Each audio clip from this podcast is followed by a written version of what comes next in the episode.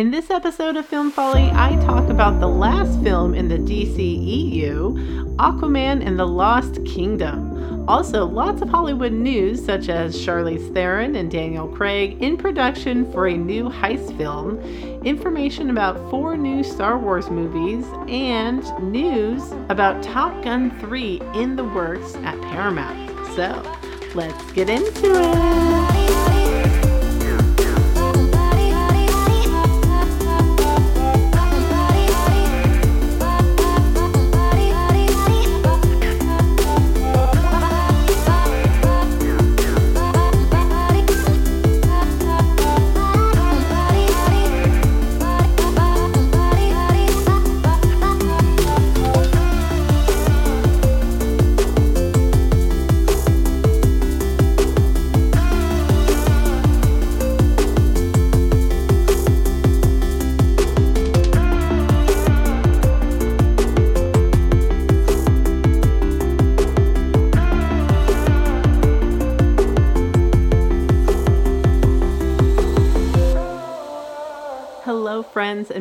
To Film Folly, a bi weekly podcast with a film club format, choosing one featured film each episode to review and take a deep dive with meaningful insight and conversation.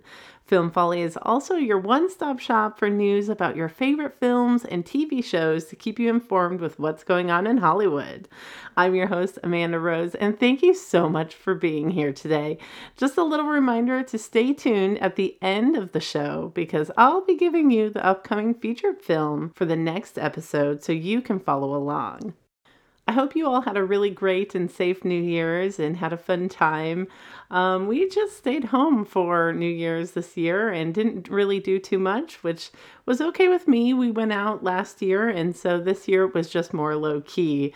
Um, however, right now, as of this recording, the weather has really taken a turn for the worst. So we've gotten um, some ice and snow uh, and it's just been pretty crazy out. Luckily, there's not a lot of downed trees or anything like that, or um, really large branches, but there is a lot of ice around and in my area. And my my uh, family in the Eugene Springfield area of Oregon is experiencing some major ice with lots of trees coming down and like giant branches breaking off and it's it's kind of scary. I know they have some power outages as well. So uh, I know everyone kind of uh, in several different places of the country is having some really bad weather right now. So I hope you all are staying warm and getting cozy. I decided to take the opportunity uh, today to um, embrace coziness and uh, bake some cookies. so uh, I had some cookies and tea today uh, to celebrate the snow and ice that is falling down outside. And I did also have a little bit of time outside just to kind of enjoy it, but it was it's really cold out there, guys. I think it's supposed to be down to 16 degrees tonight, which is pretty low for Oregon, at least in the Willamette Valley. So, uh, yeah, it's quite interesting, and uh, so I hope everyone's enjoying the winter weather and uh, staying safe out there. This week's featured film is Aquaman and the Lost Kingdom. Yes, it is the last DCEU film. So I really wanted to celebrate that by covering it in this episode's featured film. It was my mom's birthday, and she wanted to go see Aquaman and the Lost Kingdom. So we all went together and went to go see the movie and went out to dinner afterwards, and we really had a good time. It was it was really fun to go to the theater and really see the film on the big screen and experience it that way, especially with all the great special effects. So it was a fun time. So, the main cast for Aquaman and the Lost Kingdom, as you know, main character is Jason Momoa, who plays Aquaman as Arthur Curry. Patrick Wilson is Orm, who is Aquaman's half brother and former king of Atlantis. Amber Heard as Mera, the Queen of Atlantis and Aquaman's wife. Yahya Abdul Mateen II as Black Manta, the villain and Randall Park as Dr. Stephen Shin, a marine biologist obsessed with finding Atlantis, who works for Black Manta after recruiting him in the first film. And here's a little synopsis, as always, of the film so you get a little take on what it's about if you haven't already seen it. Now, there may be a little bit of spoilers in this, um, but not too much uh, in this episode. So I think even if you haven't seen it, you'll still be able to see it after this episode of Film Folly and still really be able to enjoy it. After failing to defeat Aquaman the first time, Black Manta wields the power of the mythic Black Trident to unleash an ancient and malevolent force. Hoping to end his reign of terror, Aquaman forges an unlikely alliance with his brother Orm, the former king of Atlantis. Setting aside their differences, they join forces to protect the kingdom and save the world from inevitable destruction. Now, the critics from Rotten Tomatoes gave this a score of 35%, which I was surprised it was that low, but eh, you know, sometimes critics get a little overly critical.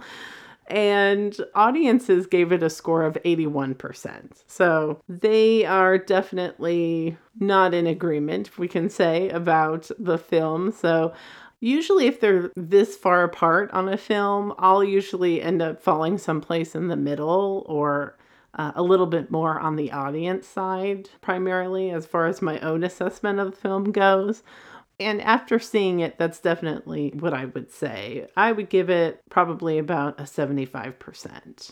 This second Aquaman film is definitely more of a buddy comedy between Aquaman and his dethroned brother Orm. There was definitely more humor in the film than the first, and Jason Momoa really brought more of himself to the role in the way that Aquaman dresses when he's on land, and more of a carefree, nonchalant attitude, I would say.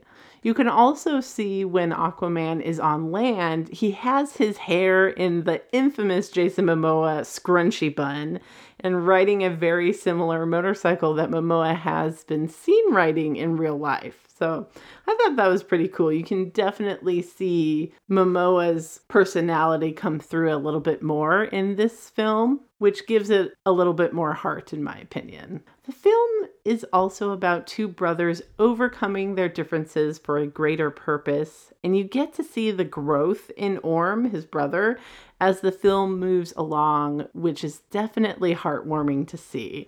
The comedy between the two brothers is really entertaining. You definitely get that brotherly vibe where Aquaman is kind of picking on Orm a little bit and teasing him a lot. So I thought that was really, really great. There's also some really good positive messages in here with the prominent themes about the importance of environmental responsibility, especially when it comes to our oceans, which I really liked in this. It's a great message to promote. It really lends to the idea that in preserving our oceans, we help to promote the ecosystem of our planet for a cleaner and more sustained and healthy life for us all. It's a valuable message and reminder for sure. While there are a number of notable actors in this film, you really can't deny the leading man in particular. You feel Momoa's heart in this role and the importance of this character to him. Why else, in my opinion, would he put so much of himself into this? And that's why I feel even if they don't bring Momoa back as Aquaman, he was really made for this role, and it would be very hard for me to see anyone else in it. There would definitely be a very high bar for the person filling the Aquaman shoes if they do recast for the new DC universe that is being planned. During the production of the first Aquaman that was released in 2018, if you don't already know, Momoa pitched an idea for a sequel that he gave to Warner Brothers chairman and producer Peter Safran. Momoa and his production partner Brian Mendoza later wrote a 50 page treatment for the sequel, which Warner Brothers bought but did not entirely follow. During the production of this second Aquaman film, there was a lot of talk with the director James Wan and producer Peter Safran, who also developed the Conjuring universe, that the second Aquaman would also focus on world building. Safran explained that he and Wan did not want to rush the sequel, and Warner Brothers had been supportive of that, which is why the film's release was scheduled for four years after the first film. He added that they were approaching the Aquaman franchise in a similar way to the Conjuring universe, with spin offs like The Trench, exploring stories about the underwater kingdom. Safran said director Wan knew, quote, the architecture, the armory, the military, the look, the feel, the general vibe of each of the seven kingdoms, and wanted to explore them all in the future projects. Now, this idea seems to be in complete contrast to later reports once it was announced that James Gunn and Peter Safran were named co heads of DC Studios and were planning on revamping the entire DC universe with new film, television, and gaming. In my personal opinion, this tells me Wan and Safran went into the development and production of this second film with the idea of world building and spin offs for Aquaman, and that was probably their intention. But this idea was scrapped once the DC Universe was later planned to be rebooted with James Gunn and Safran at the helm. I wonder how James Wan feels about this since he seemed to work closely with Safran and put a lot of effort into the idea of Aquaman spin offs previously. It seems like James Wan may have been left out because, as of now, according to Screen Rant, Wan does not have any locked plans with James Gunn and DC Studios for future projects. Now, on a side note about the future of Aquaman, in an Access Hollywood interview with Jason Momoa, he shared that he has ideas for a third film and hopes if the second one does well, why wouldn't they make a third? Momoa goes on to say that there are lots of Spider-Mans and Batmans. Why not continue the Aquaman saga by leaning into the family dynamic since we see Aquaman has a son in the second film? Momoa would like to see a third film where his character hands off the position of king to his son and continues with a new Aquaman in that fashion. More of a family transition. So I thought that was a really great idea. If you want to see the full interview with Jason Momoa talking about this, the link is in the episode description under the reference section. I personally like the idea, and I know James Gunn is really focused on recasting a lot of these superhero parts with much younger actors in order to have long standing roles for continued DC universe building. This idea from Momoa really hands off the role in a much less agitating way for the die-hard fans, where we have Momoa continuing his role but eventually getting phased out once his character hands off the trident, so to speak, to his son for the next generation of Aquaman. This would be a much more gentle approach to the DC transition that James Gunn and Peter Safran are wanting to move forward with. In my opinion, it's a win win scenario for them because fans don't have to be super pissed that Momoa got recast entirely. And they can retain that fan base because it's more of an evolution of the character as opposed to a full on recast. But that's my opinion. What do you guys think about this idea? I think if it gets enough traction with fans, James Gunn and Peter Safran can't really deny the popularity of the idea. So it would be really interesting to see how audiences respond to Jason Momoa's idea. Now, as far as constructive criticism goes, while I really did enjoy this film, it's not without its faults. One of the criticisms of the first Aquaman was the lack of chemistry between Jason Momoa and Amber Heard. I am still feeling the lack of chemistry in the second film. However, this film focuses on the journey between Aquaman and his brother in order to overcome their issues with each other and work together for a greater purpose. So, Amber Heard's character is not in this film as much at all, which in itself seems kind of awkward since the two main characters just had a child together and Mera's presence is more implied in some scenes and gives the feeling of her being around without actually being around. It kind of makes it painfully obvious that the drama surrounding Amber Heard and her legal battles must have played a major role in limiting her appearance on screen.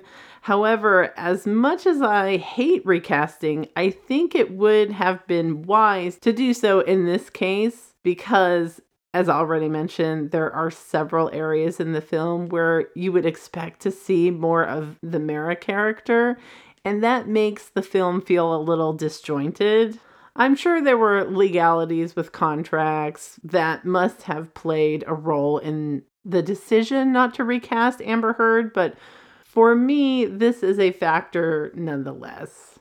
And as far as the storyline goes, there's a lot of elements I like, as I mentioned at the top.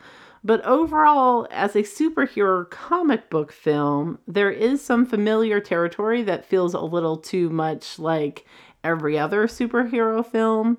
This may be because the villain I personally felt was a little weak. It's more of a recycled villain there are some new elements of danger that's added to the villain in this film, where he gets the black trident and other dark magical things happen that adds to the villain idea throughout the film. But those are kind of my two criticism points within the film. I felt like the script could have been a little bit more creative in certain ways. Again, some recycled themes that just is a little too expected for a superhero film. But again, I want to reiterate I'm happy I saw the film and I really wanted to support everyone involved. The special effects are also really amazing, and I'm so happy that I saw it in the theater because you really get to be immersed into this underwater world and it's really fun. It's such a delight for the eyes and the senses, even. So, uh, yes, I highly recommend seeing it in the theater if you haven't already. I also really wanted to support Jason Momoa because I'm a huge fan. And he took to Instagram where he announced that there was going to be a special showing of Aquaman in the Lost Kingdom for Maui wildlife survivors at no cost for three days during the premiere week. And I thought that was really super cool. So I'm sure there was many people involved, not just Jason Momoa. You know, that takes a lot of people to be able to organize that. But uh, yeah, just a really nice, thoughtful thing to try and bring some levity to the the heavy situation that they have over there. So I hope that people were able to really enjoy the movie and escape for a little while with some entertainment. But as always, I really want to hear your thoughts about the film and leave a comment on the episode post on Facebook, Instagram, or X and let me know what you think and and what you liked, what you didn't like. Uh, I'm always interested to hear what what other audience members think, and I love to see your involvement and opinions. So, moving on to my next segment. Now, regular listeners of the podcast will know I typically do a TV I'm watching now segment, but I wanted to change it up for this week a little bit and do something different since we are at the beginning of a new year. I'm going to bring you some special streaming information I think you might want to know for this year. And this information comes from a New York Times article entitled What Your Favorite Streaming Service Will Cost You in 2024. So, yeah, this is information I thought would be really beneficial for listeners of the podcast. You know, we all love consuming TV and film and everything like that. I'm sure we all have some kind of streamers. And like you, I'm also kind of happy and unhappy with some of the changes that have been going on with streaming services. And uh, I've, I've mentioned in previous podcast episodes that I think people are really weighing uh, pros and cons of each streaming service because if you have each streaming service, they really do add up. And some people are considering just going back to cable uh, because it's it's just too much for people's budgets right now and and I can definitely understand that. But yeah, here's some some information that comes from the New York Times so you can watch out for 2024 and be informed what's going on with these streaming services. With one of the biggest changes for this uh, 2024 year is with Amazon Prime Video. If you were planning on watching the final season of, let's say, Jack Ryan or eight seasons of House without commercials on Amazon Prime this year, get ready to dig a little deeper into your pockets. Last September, Amazon announced it would soon add advertisements, and they announced that the changes would go into effect January 29th of 2024. Customers wanting to avoid the ads would have to pay an extra $2.99 a month.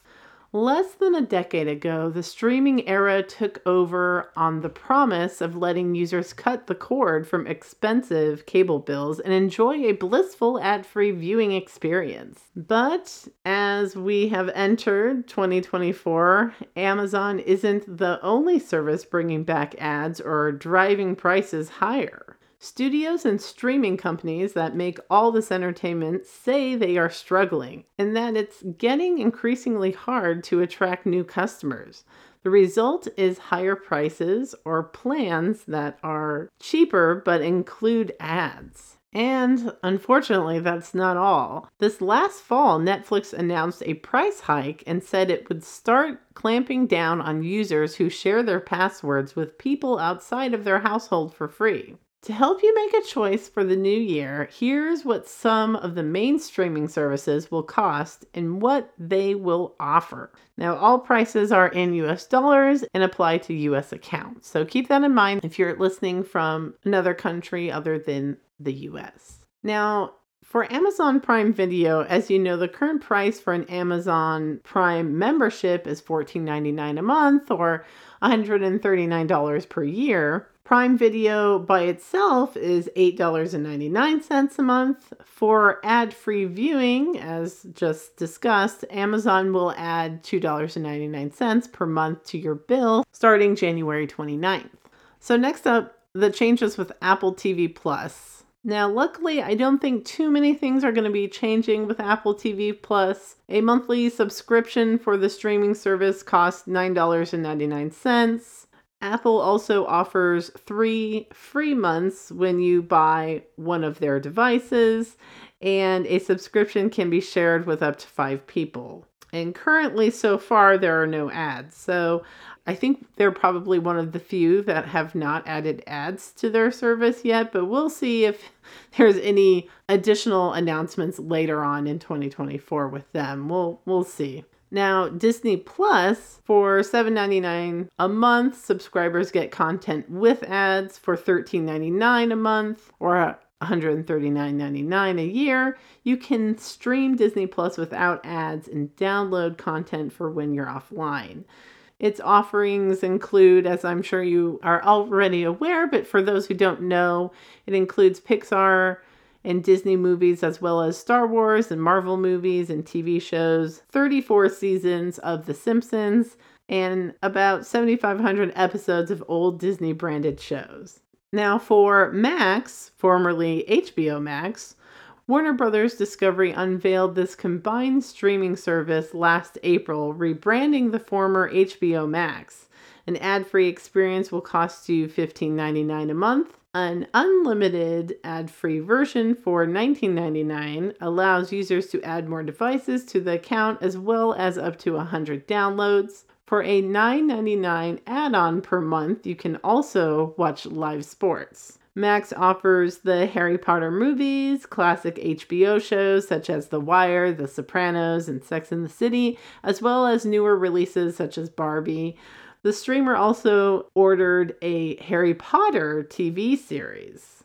And I think I reported on that in a couple episodes back of Film Folly. So Uh, that was big news for a little bit. Harry Potter TV series on Max. That should be uh, perking up some ears for a lot of fans. Now, for Hulu, for $17.99 a month, you can watch Hulu's vast catalog. Titles include New Girl, It's Always Sunny in Philadelphia, and Fargo without ads for $17.99. If you're willing to sit through commercials, it's $7.99 a month. Hulu also offers the option of adding live television to your plan, as well as content from other streaming services such as Disney Plus and ESPN Plus, although ESPN Plus does come with ads, so keep that in mind. Those options range from $75.99 to $89.99 a month, so we're getting a little bit more spendier, but you know, you do get more content, live TV. It is kind of a cool feature of Hulu, so I was considering Hulu for a period of time getting their live TV and then maybe doing away, but then I was kind of weighing, you know, well, I still have to go through Comcast and get my internet through them. And we don't have cable through uh, Comcast, at least not right now, but we have in the past. And it was just getting too expensive. So we just have streaming services along with our Comcast slash Xfinity internet, which comes with free Peacock, which is nice for us. So but that's only if you get one of their highest speed internets, then you can get Peacock for free. But otherwise, you have to pay, you know, of course, a monthly fee for Peacock. Which, speaking of Peacock, the premium subscription for NBC Universal streaming service will cost you $5.99 a month and includes original content, films, live sporting events, and more. A Premium Plus subscription is priced at $11.99 a month and offers mostly, mostly no ads, as well as the ability to download content. Some of the programs you can watch is Parks and Recreation, Brooklyn Nine-Nine, Downton Abbey, and Everybody Loves Raymond, as well as Bravo content like the Real Housewives franchise. I will say that Netflix does currently offer also Downton Abbey. So for you Downton Abbey fans. Uh, next up, Netflix. Uh, raise your hand if you remember getting DVDs from Netflix in the mail in the early 2000s. Um, hand raised. In 2010, Netflix started selling its streaming service for $8 a month and offered one DVD at a time for an additional $2. Netflix now offers a $6.99 per month subscription, which is ad supported. A standard plan without ads is $15.49 a month. For access to more devices, the cost goes up to $22.99 a month. Adding additional people that aren't included in your subscription will cost you an additional $7.99 per person per month. I'm slowing down there on purpose because if you want to add more people, you have to pay $7.99 per person per month instead of being able to share your password and uh, share accounts. So, yeah, that's they're definitely cracking down. It does say here Netflix mailed its last DVD in September of last year. So, that's kind of sad. I'm kind of old school. I guess I, I do kind of miss the days of VHS and DVD rentals. and last but not least, Paramount Plus. In 2021, CBS rebranded its streaming platform, which it heralded as a big day, a new day, a new beginning. Side eye. That announcement came with promise of a Frasier reboot and a revival of the animated series Rugrats. A lot of other Paramount content can be found elsewhere. The company sold the rights to the South Park library to HBO Max, and series like Jack Ryan, produced by Paramount, have gone to Amazon. Paramount Plus Essential will cost you $5.99 a month or $59.99 a year and includes limited commercial interruptions. And includes limited commercial interruptions. Hmm. The service also offers a bundle together with Showtime in a plan that costs $11.99 a month or $119.99 a year. In my mind, that seems a little bit of a better plan because you're getting two for the price of one. In my mind, Showtime and Paramount Plus. If you do the eleven ninety nine, but that's just my opinion. You know, everyone choose what you want and what works best for you. But anyway, so that kind of wraps up my uh, segment here on what your streaming service will cost you for 2024. So uh, I hope you enjoyed this special little segment. Uh, next episode, I will be going back to the TV I'm watching now, but I wanted to include that for you so you have something to think about for 2024 and things to consider uh, for your streaming pleasure. And now it's time for Hollywood News.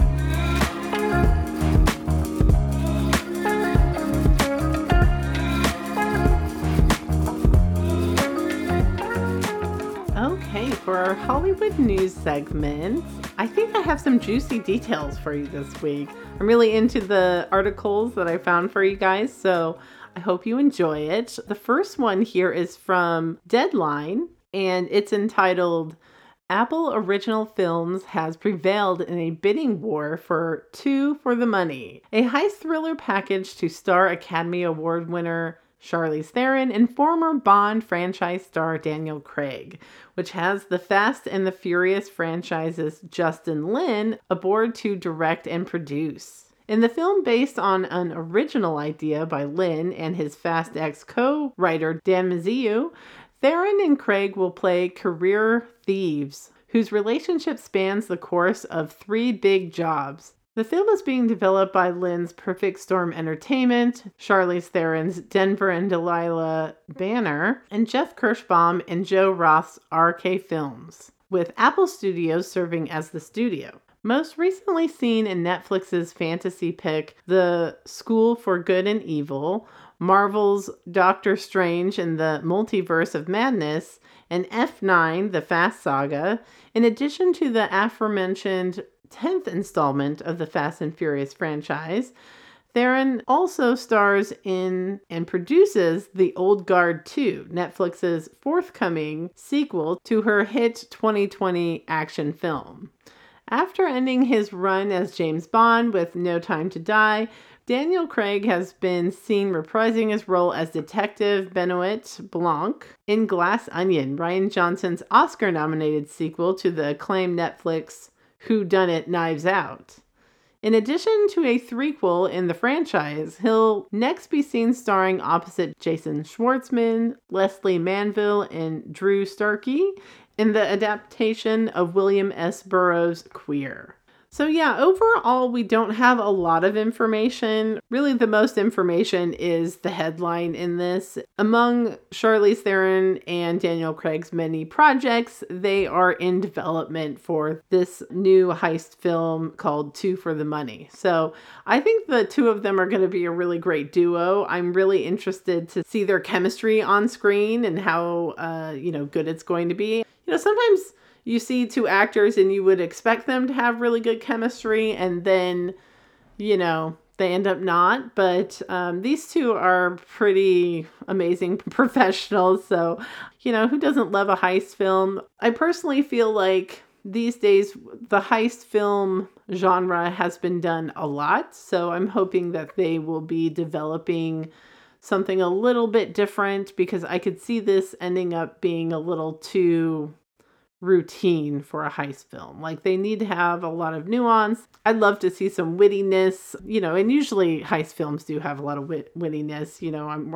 I'm thinking Ocean's 11 and and so on and so forth, but the storyline really has to be developed well in order for audiences to be interested because they've seen heist films before. They need something new, they need something interesting. So um, they need something that might be a little bit different take, and uh, I'm hoping that this will be it, especially since they have two A list actors here. It would be a shame to have two A list actors and then not give you something really, really great. So, as with most films, the script needs to be good. Okay, for my next piece of news here, and this comes to you from Nerdist, and it's entitled Four New Star Wars Movies Announced, including Daisy Ridley's return as Rey. All right, buckle up, all you Star Wars fans. This is news I'm sure you're going to get all giddy over. now, I enjoy me some Star Wars, don't get me wrong, but I am not a. Um, I'm not an obsessed fan. I go to enjoy them, but I'm I'm not one of those fans who who know every detail about every character within the Star Wars universe. So I just go to have a good time, and, and really that's about it. So the article uh, says after many false starts and canceled projects, Star Wars is finally ready to return to theaters. Lucasfilm announced three new upcoming standalone movies during the opening of Star Wars Celebration in 2023. These new Star Wars movies include a story about the founding of the Jedi, a movie that will serve as finale to this era of interconnected Disney Plus shows, and the return of Daisy Ridley's Rey. Additionally, this month, January 2024, Lucasfilm also announced a fourth new movie was heading to theaters The Mandalorian and Grogu, a big screen adventure starring our favorite Disney Plus duo. While Lucasfilm shared few official details about the films, the little they tell us does say a lot.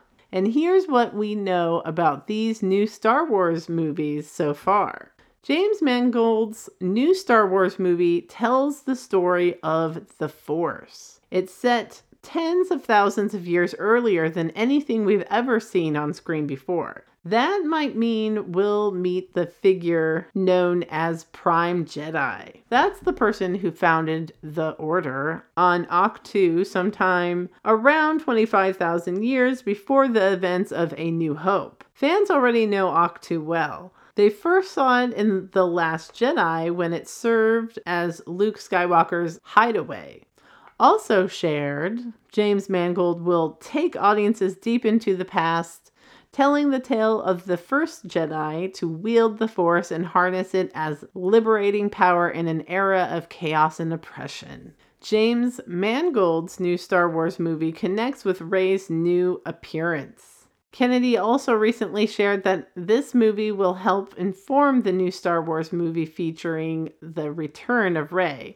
She noted to Total Film, quote, I think it's a really nice complement to what we're doing with moving into the future with Rey. And then understanding a bit more of where this all came from. She explains, because it will be at the heart of creating the new Jedi Order. So, to get a real sense of where that might have began with the dawn of the Jedi could be pretty cool. End quote. According to a new official Star Wars era list revealed by Lucasfilms, this movie will most likely take place in the dawn of the Jedi era, but could even take place earlier than that. Dave Filoni's film will bring together many current Disney Plus series. The next new Star Wars movie will come from franchise veteran Dave Filoni. His film will focus on the New Republic and close out the interconnected stories told in The Mandalorian, the book of Boba Fett, Ahsoka, and other Disney Plus series. That's huge news for both the television and movie side of Lucasfilm. When we get a release date for Filoni's film, we'll know just how many more seasons of The Mandalorian we might see. Clearly, there's already an end in sight to Din Djarin and Grogu's story. Although we suppose they could continue on beyond a cumulative movie, a release further shares Dave Filoni will orchestrate the escalating war between the Imperial Remnant and the fledgling New Republic. The third and final new Star Wars movie announced will focus on the future. Obaid-Chinoy's movie will take place after the rise of Skywalker. It will mark the return of Daisy Ridley as Rey. Set 15 years after the ultimate defeat of the Sith, she will be trying to build a new Jedi Order. Hopefully, that goes a lot better than her mentor Luke Skywalker's attempts. According to the new list of Star Wars eras, it seems like this movie will take place in the new Jedi Order era. Speaking to Empire, Kennedy added, quote, the First Order has fallen, the Jedi are in chaos. There's even a question of how many exist anymore, and Rey's building the new Jedi Order, based on the text that she was given and that Luke imparted on her. She also offers Rey has made a promise to Luke, and that's really the core of where we're going and what this story will be. And I think it offers just tremendous opportunity to introduce new characters and start with something fresh. Because we culminated with what George Lucas was creating, and now we take all of that and move it to the next chapter. End quote. Recently, Daisy Ridley herself gave her first comments on her new Star Wars movie. While her sentiments remain vague, she noted to Collider, quote, I'm very excited. The story is really cool. I'm waiting to read a script because obviously I don't have any other updates. It's not what I expected, but I'm very excited. And she additionally told The Hollywood Reporter, I'm genuinely really excited about the next Star Wars movie. I haven't read anything, but I know the story. It's really worth telling, worth exploring, and I think people will be excited. End quote. Now, a release date for Rey's new Star Wars movie. There is now a, a reported filming date in play for Rey's upcoming Star Wars film. According to productionlist.com, which tracks production updates for the Film and Television Industry Alliance, the Rey movie will start shooting on April 7th of 2024 in London. Hopefully that means we will get casting news soon. In addition to joining Dave Filoni's big group Star Wars movie, The Mandalorian and Grogu will also star in a new Star Wars movie of their own, aptly titled The Mandalorian and Grogu. Few details are known about it for now, but it will go into production in 2024. And it is set to be directed by Jon Favreau. So that's all really exciting. A lot of in depth news there for the Star Wars films that are set to be released. Rey's Star Wars film should be filming this year, sometime in the spring, it sounds like. So, a lot of movement in 2024 when it comes to Star Wars films. So, uh, that is something on the horizon and very exciting. The last piece of news I have for you today it comes from Variety. And I think a lot of people will be very happy since the second one did so well. It's entitled Top Gun 3 in the works at Paramount. Tom Cruise may be headed back to the danger zone. Paramount has tapped Top Gun Maverick co writer Ehren Kruger to work on a script for a sequel to the action blockbuster, according to a knowledgeable insider.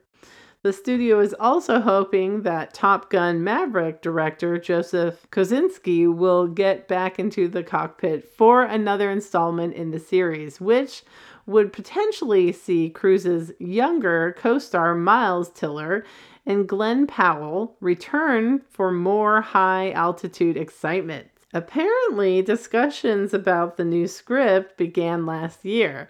There are still a few hurdles to cross, with Cruz and company needing to sign off on the final version. A spokesperson for Paramount declined to comment.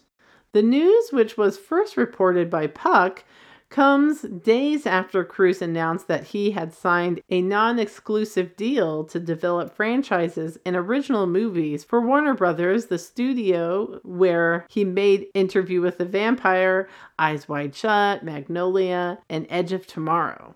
That pact will allow Cruise to work for other companies like Paramount and Universal, where he's working on a pricey film that will shoot at the International Space Station. Top Gun Maverick was a huge hit for Paramount, which tried for decades to find a way to get Cruise back in aviators. The film was nominated for the Oscar for Best Picture and grossed nearly $1.5 billion, making it the most popular film of Cruise's career. Tom Cruise also guides the Mission Impossible franchise at Paramount. He's currently working on the eighth installment in the Spy series. That's going to do it for this week, friends. Thank you all very much for listening. If you're enjoying the podcast, please rate, review, and subscribe. That would really help the podcast reach more people. I'm an independent podcaster, and your support really means a lot. If you leave a five star written review, I'll give you a shout out on the show. You can follow and comment about the podcast and anything that's covered in the show on Instagram and Facebook at Film Folly Podcast or on X at Film Folly Pod. Also, the email for the show is filmfollypodcast at gmail.com. So if you'd like to get in touch with me that way, feel free to do so. For the featured film in the next upcoming episode of Film Folly, I'll be talking about the film Living. A story of an ordinary man reduced by years of oppressive office routine to a shadow of existence, who, at the 11th hour, makes a supreme effort to turn his dull life into something wonderful. This film should have gotten way more recognition, in my opinion, so it'll be fun to chat with you guys about. You can rent it on several platforms right now, but it's currently available on Netflix. And remember, it's called Living. So enjoy that for the next episode of Film Folly, and I'll leave you for now, friends. Take care.